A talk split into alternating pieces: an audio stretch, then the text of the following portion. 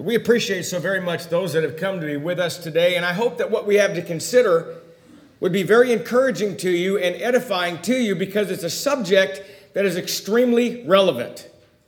You know, when we talk about the idea of God's will, John said in 1 John chapter 5 that we have confidence in him that if we ask him anything according to his will, he hears us.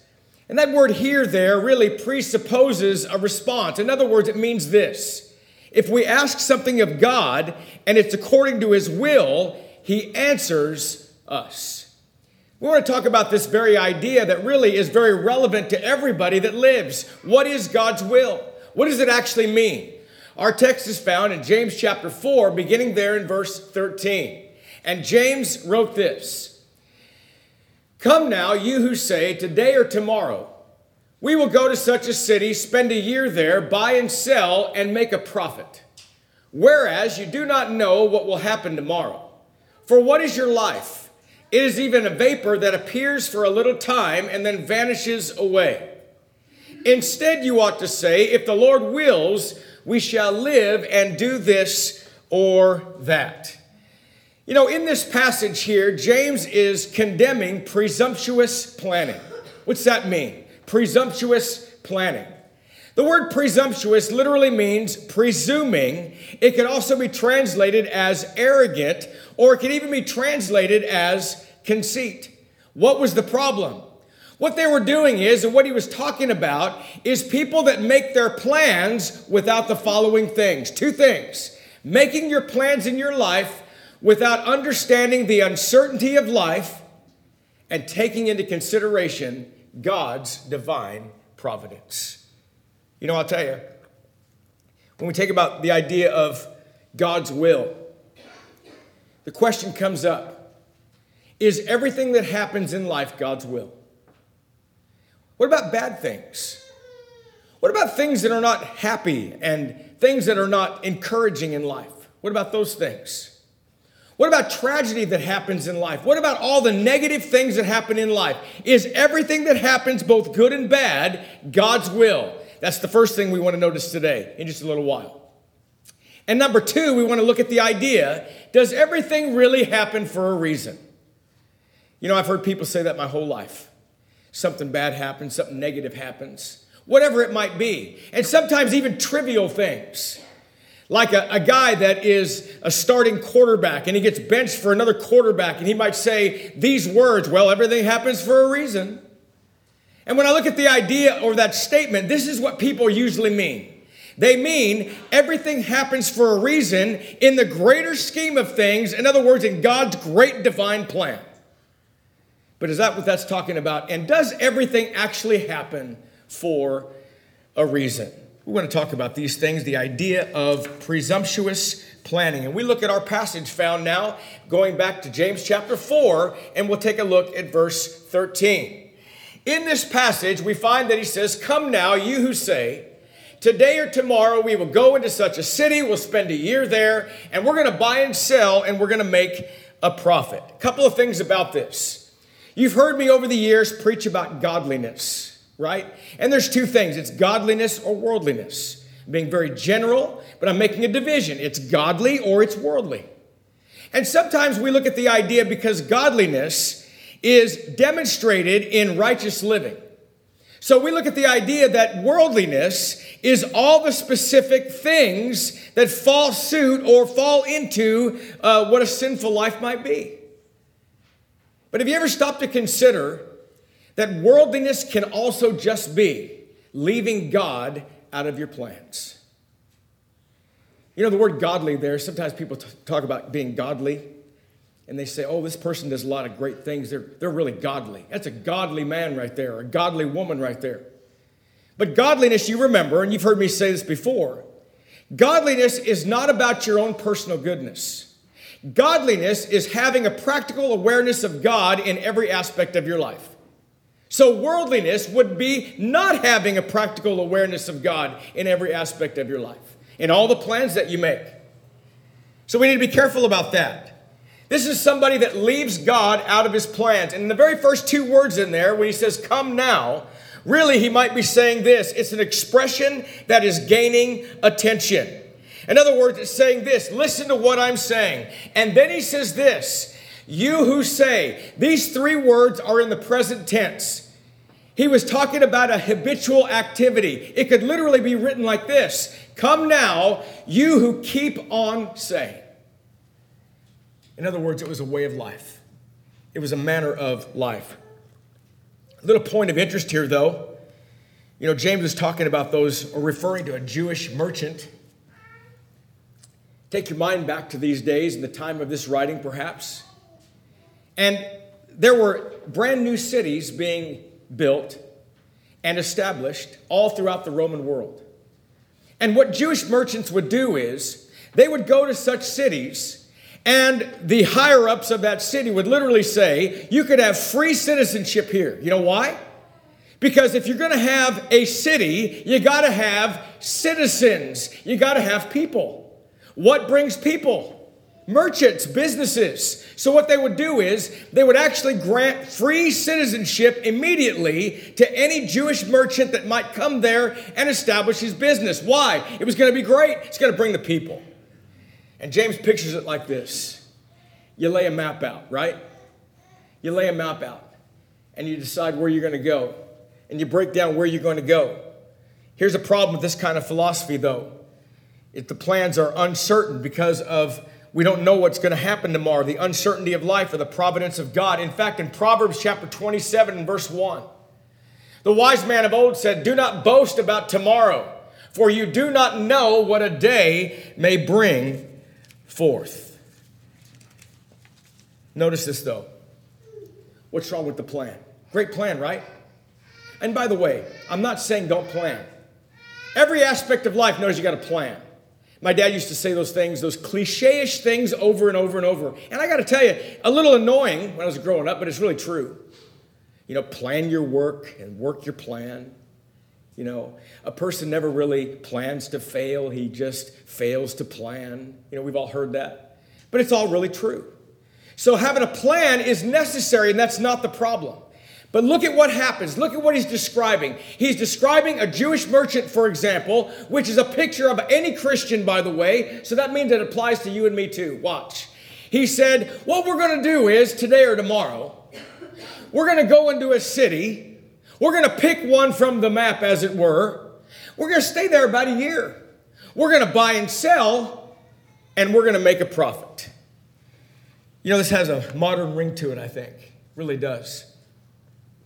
Sometimes we do this, sometimes we make our plans like this. But do you remember when Jesus gave the parable of the rich fool?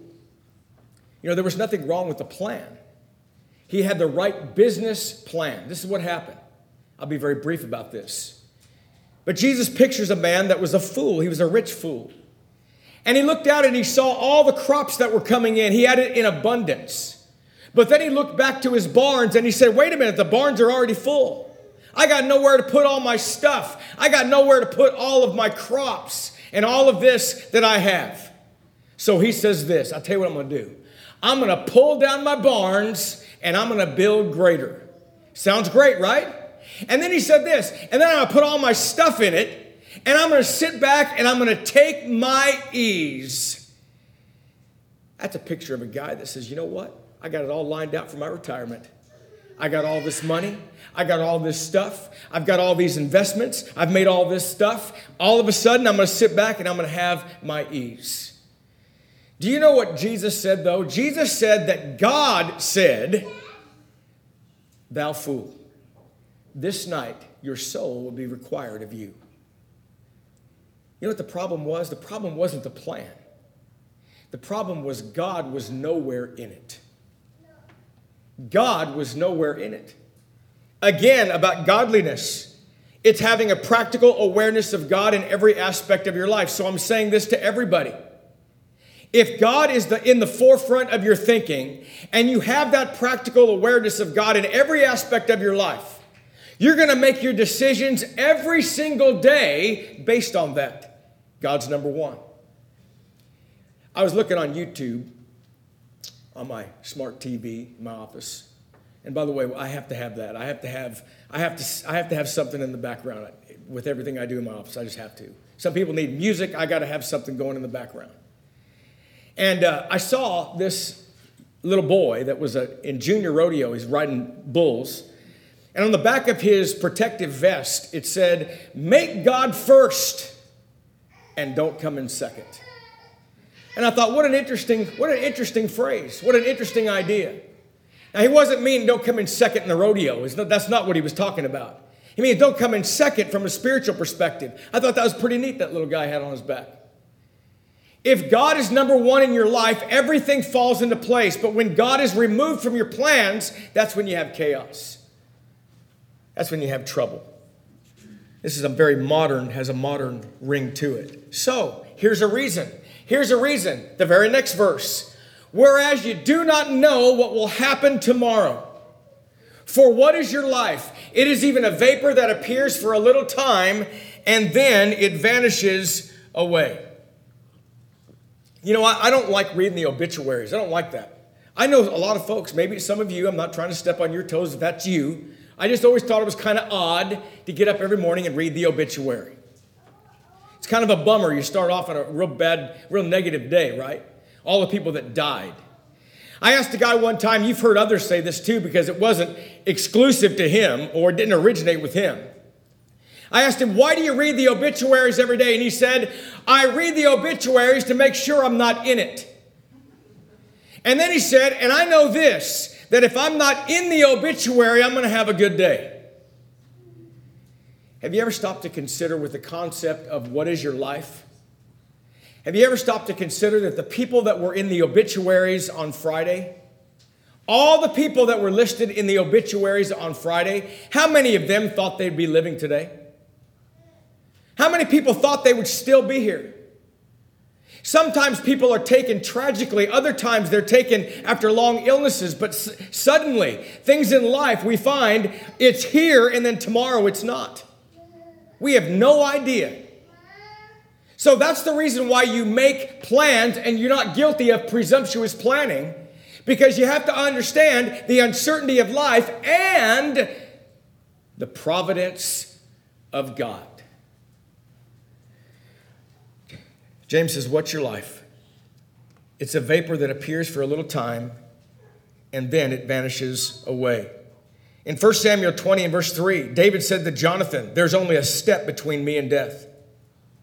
Life is compla- compared as a flower that quickly withers away in Job 14. It's represented as being short as a breath and as quickly vanishing as a cloud, Job 7. It's compared to a short shadow, Psalm 102 and the temporary nature of grass, Psalm 103 and verse 15. We have no idea what tomorrow is going to bring. So we have to have God in our plans. So, here it is. What then should we say? We ought to say this according to verse 15. Instead, you ought to say, If the Lord wills, we shall live and do this or that. Instead of saying, Tomorrow we're going to go and do all this, we have to bring God in the future, in the, in the plan. Here's the problem the first guy doesn't have God in his plans. The second guy has God in his plans and puts all of it in his hands. And by the way, let me just say this. Let me just say this. When you live a godly life and God is at the forefront of your thinking, you are also doing this. You are putting your life in the hands of God in both time and eternity. That's number one. And you know what? Every aspect of your life will fall into place. If you get the number one thing wrong, everything else falls apart. But if you get the number one thing right, everything falls as it should. This is a man that planned for his future, as James points out, without God, because we don't know what tomorrow will bring. A couple years ago, I'm going to share something with you. A couple years ago, my oldest friend, not my best friend, good friend, but my oldest friend, I grew up with him. His name was Mark Spencer. And we junior rodeoed together when we were little. And all of a sudden, we were separate because he lived in Bakersfield and I lived in Ojai. And we were separate for our high school years, didn't see each other. And then all of a sudden, one day, I'm a freshman at Cal Poly and I turn the corner and there he is, living in the same student housing place. We picked up where we left off, buddies. Went to the rodeos together on the rodeo team at Cal Poly and all that. Okay? So he's my oldest friend. And two years ago, at the age of 51, a healthy young man died in his bed. No reason. Natural causes. 51. You know, I used to think that 50 was old when I was in my 20s. I used to think, man, that's ancient. Man, that guy's as old as dirt. He's 50. I'm 52. I'm telling you, 50 is young. It's young, really is. Here was a young man that had no reason to be alarmed, and yet his life was taken like that. Don't you see the importance of where God needs to be in your life? Where God is in your life? What you should say is this if the Lord wills. If the Lord wills. You know, I like it when somebody says, Hey, what are you doing next week? Well, Lord willing, I'm going to do so and so. Or what about such and such? Well, yeah, Lord willing. I love that. But listen, please, and please get this point. Don't say words repetitiously with no meaning at all. In fact, what some people can do is they can take words that are great, like Lord willing, words like that, and make them vain because they say them in a shallow form or a shallow way, hollow way, with no meaning at all. Let me give you an example. Here's another phrase that's oftentimes used out there in the world, and it's used almost vain because it's just spoken without thought. It's the words praise God. I'm going to tell you right now, it's wonderful to praise God. And we praise God and honor God with our life, and we also honor Him with our lips. So, praising God with your lips is a wonderful thing. But when you say praise God, are you really praising God or are you just saying the words? I'll give you an example. Give, give you an example. Years ago, I was talking to a guy at a mission here in Bakersfield, and he was a preacher of some sort. And I'm not kidding you, every, everything I said to him, he either said amen or praise God. I'd say something, praise God. Well, are you really praising God or are you just saying words? I said something, he said, amen. Well, this went on about 10 minutes, and I kind of had enough, and I said, Well, I got to go. I'm going to go have lunch. He said, Amen. And I thought, Really? Amen, lunch? Amen, lunch? Words that are spoken with no meaning become vain. So we praise God with our lips, but just saying praise God does not mean you're actually praising God. You see my point? So when you say, Lord willing, or if the Lord wills, you got to mean it. Say something else about that, though. When you go to prayer and you pray, if it be your will, please get this. You pray if it be your will. You have to mean that. Sometimes we might say, well, if it be your will, but we really want it to be some, another way.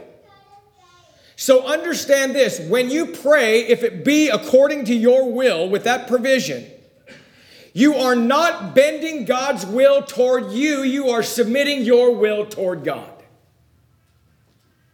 You're telling God, whatever you decide, I'm okay with. And we pour, our, pour out our heart with supplication, we request things of God, absolutely. But then we do like Jesus and say, if it be your will. In other words, whatever you decide, if it's your will, I will accept, I will submit to. That's what it's like to pray according to God's will. You know, Paul understood this concept in 1 Corinthians 16 and 7. He said, For I do not wish to see you now on the way, but I hope to stay a while with you. And then he said, If the Lord permits. In Acts 18 and 21, it says, But took leave of them, saying, I must by all means keep this coming feast in Jerusalem, but I will return again to you God willing. In 1 Corinthians 4 and verse 19, he said, But I will come to you shortly if the Lord wills. And finally, in Hebrews chapter 6 and verse 3, and this we will not will do if God permits. So, all that being said, it's hard to know what God's will is. I like what somebody said one time. He said, In all my life, I've come down to two facts.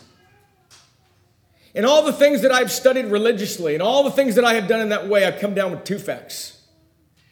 There is a God and I am not Him. And sometimes we just don't know what's on the mind of God. His thoughts are greater than our thoughts. His will is higher than our will. His ways are higher than our ways. So sometimes it's difficult to understand what God's will is. So here's the question as I laid out in our introduction Is everything that happens in life, whether good or bad, is it all God's will? What about this?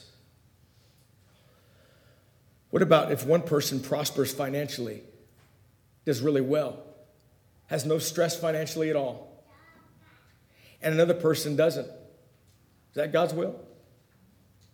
What if somebody goes through a, a, very tragic thing that's very hurtful? Is that God's will? What if people have great losses in their life? Is that God's will? And yet over here, somebody really prospers in other ways too. So here's the question Is everything that happens God's will? Here's my answer yes. Now, I'm going to clarify it so you don't think I went off the reservation. Everything that happens in life is God's will, but not in the same sense. In fact, God imparts His will or expresses His will in three ways. Stay with me on this. Number one, there's God's determined will. When you talk about God's determined will, you're saying this God desired it, God caused it, and God made it happen. Okay? God's determined will. He caused, he caused it, He desired it, He caused it, and He made it happen. Okay? Here's some examples, by the way creation. In Genesis chapter 1, in the beginning, God created the heavens and the earth. When He created man, He formed man out of the dust of the earth and then in all the things that he created, he said, Let there be this, and there was this, let there be that, and there was that. He literally spoke it into existence. When he looked down upon man and he said, He shouldn't be alone, I'll make a helper. From his rib, he made the woman. Again, all of this is God's determined will. When man fell in the garden, by the way, when man fell in the garden, the plan was already in place. Oh, God wasn't fooled. The Bible says, Known unto God are all his works, even from the beginning. The scheme of redemption was already in place. The old law of Moses would be brought in to bring man back to God as a schoolmaster or a tutor. But Colossians says in chapter 2 that Jesus would nail the old law to his cross when he died for the sins of the world. Guess what all that was? In the redemptive plan of God, that was God's determined will. And in that, he desired it, He caused it, He made it happen. You know, when we look at the Lord's mission, Jesus spoke of his mission as being the will of God. In John 4 and 34, Jesus said to them, My food is to do the will of him who sent me and to finish his work. In John chapter 5 and verse 30, I can do of myself nothing. As I hear, I judge, and my judgment is righteous, because I do not seek my own, but the will of the Father who sent me. So, this was God's determined will. And one final thing, and I love this because it's great benefit to us. I don't know if anybody here under the sound of my voice is of Jewish descent. I have no idea. Maybe there is, I don't know. But there was a time when the, when the Jews were God's people and God dealt with the nation. Do you know what God's plan was, God's will was, God's determined will? That when Jesus would die on the cross, according to Ephesians 3, that Jew and Gentile, that's me, I'm a Gentile, probably you too, Jew and Gentile alike would be together in one body, and that's the church. God's determined will. He desired it, He caused it, and He made it happen. But then there's this one, though. There is, it's always accomplished. There's God's desired or preferred will. And this is when God desires it, but He does not cause it. He does not cause it. And the reason for that is He leaves it up to man to determine whether or not it's going to happen. I'm going to get to that example in just a minute, okay? But I want to get back to the idea. I want to get back to the question is everything God, is everything that happens for a reason, okay? Several years ago, I, um, as, a, as a high school, a JV high school head football coach, I had an offensive line coach that was coaching on my staff. This man was six foot four, about 280 pounds. I gave him a specific task to do to coach his line and do his job. I am rule number two, and I'm, i was a huge stickler about this, okay? Huge. Don't ever, as an assistant coach, talk to a referee, ever. Referees would come up to me and say, Hey, tell all your assistants they're better seen and not heard. Tell your assistants, have them hold a clipboard and keep their mouth shut. I never yelled at refs, by the way, ever. Doesn't help. Yell at a ref for a bad call, you know what's going to happen? He's human. You probably get another bad call. Okay? So I was a real stickler about that. This guy would lose his mind and scream at the refs. And finally, the ref one time said in one game, a home game, he said, I'm going to tell you right now, if you open your mouth one more time, I'm throwing your head coach out of the game. So we had to have a little sit down, me and this guy. So we did. Oh, I'm sorry. I'm sorry. I'm sorry. I, I won't do it again.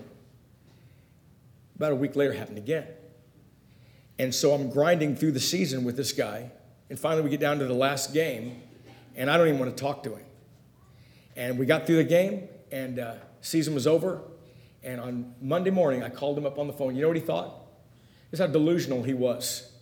He thought I got a promotion to the varsity as a head coach, and he thought that I wanted to meet with him because I was taking him with me to the varsity to coach the line. Oh no, we had a different meeting. He's sitting there, and I said, I got to tell you, I got to tell you, thank you for your service here, but we are going in another direction. You know what happened? He started crying. Seriously crying. And he said this, oh, I guess just everything happens for a reason. I guess God has a plan. Maybe someday He'll reveal to me what His plan is. And I said, Wait a minute, you don't have to worry about God. You don't have to wait for God. I got the answer right here. I got it right here. Sometimes things, oh, there's a reason, but it's not a divine reason. It's not God's big plan. Sometimes it's just the ramifications of our own choices. Talk about God's preferred will. Examples are man's salvation. You ever stop to consider that God wants everybody to go to heaven? Everybody. Think of all the bad people that have lived in life. God wanted them to repent too. God sent Jesus Christ to die for the sins of the world because he wants everybody to go to heaven.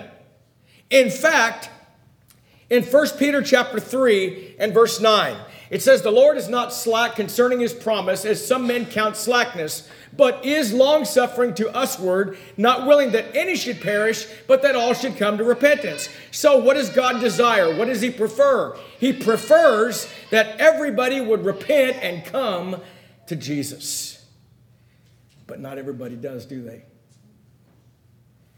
Matthew 7 and 21, here's the words of the Master, here's the words of Jesus. And Jesus says, Not everyone that says to me, Lord, Lord, will enter the kingdom of heaven, but he that does the will of my Father which is in heaven.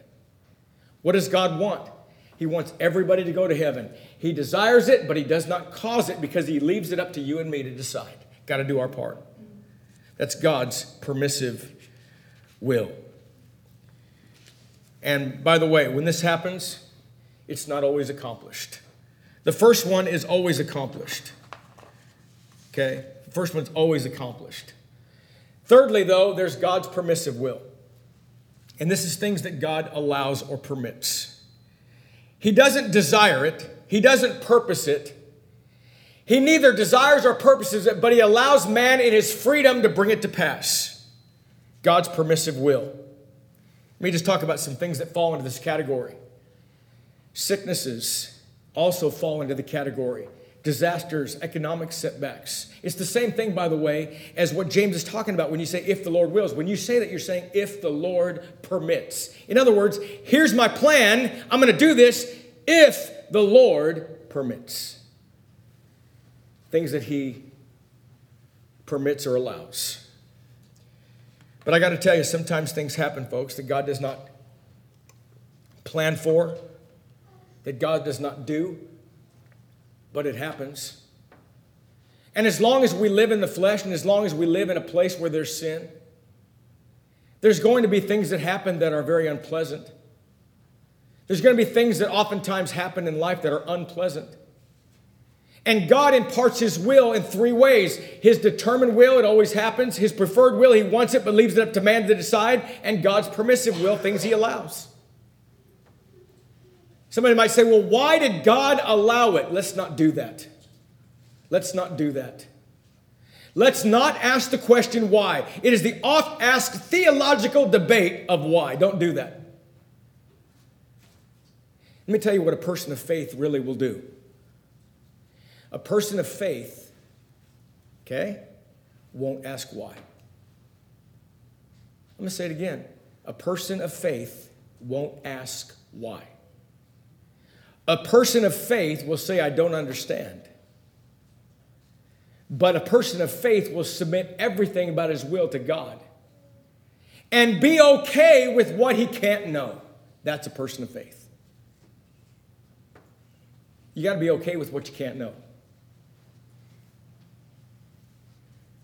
One scholar said one time one of the greatest proofs of worldliness in a man's life is when he fails to include God in his daily activities.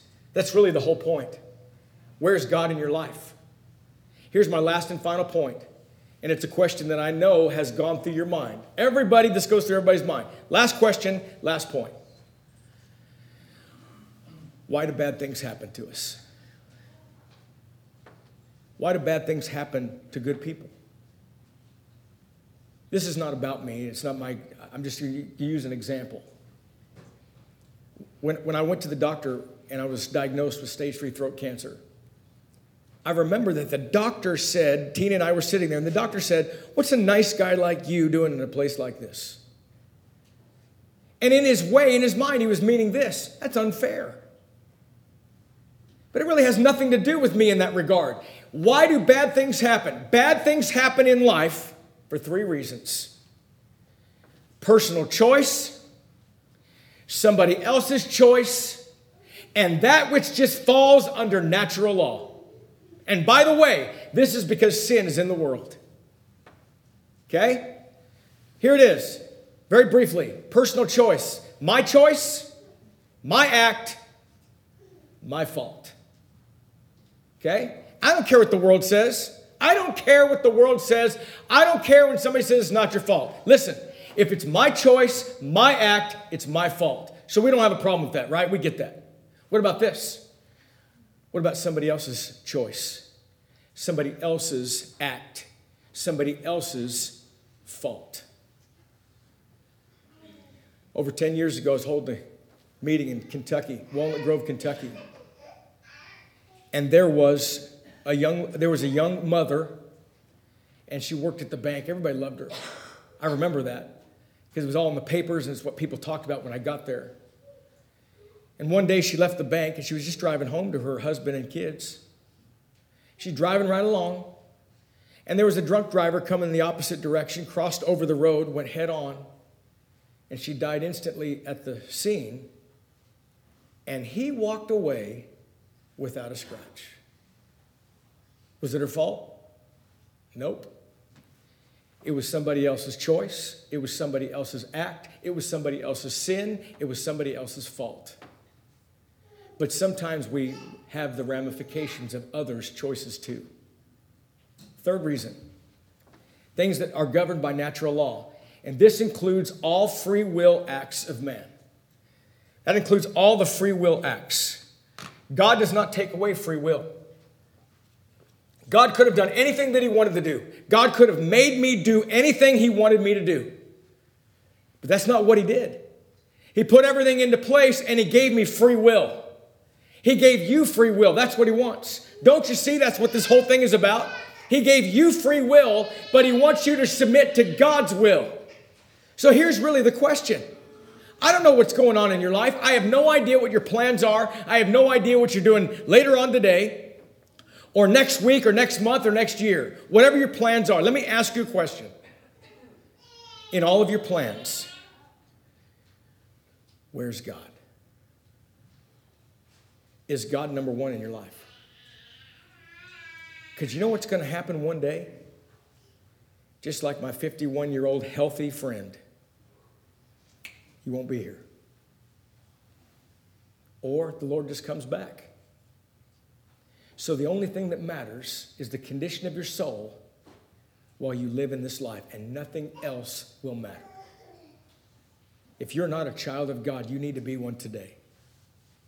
The Bible says, so then faith comes by hearing, and hearing by the Word of God. After you hear the Word of God, Jesus said you have a choice. Mark 16, 16, he that believeth and is baptized shall be saved. He that believeth not shall be damned. In Luke 13 and 3, Jesus also said, I tell you no, but except you repent, you will all likewise perish. You got to change your life.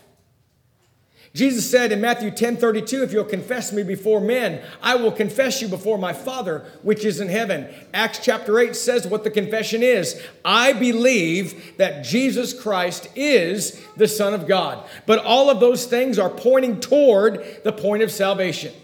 It's when you go down to the watery grave of baptism that you contact the blood of Jesus and rise to walk in newness of life. 1 Peter 3:21 says, "The like figure whereunto even baptism doth also now save us."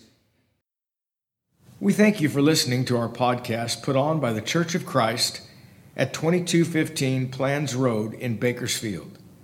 If you would like any additional information, or you would like to receive a free Bible correspondence course by mail, please email us at info at churchofchristbakersfield.com. Our service times are Sundays at 10:30 a.m. and 5 p.m. and Wednesdays at 7:30 p.m. Please make plans to join us. We would love for you to be our honored guest.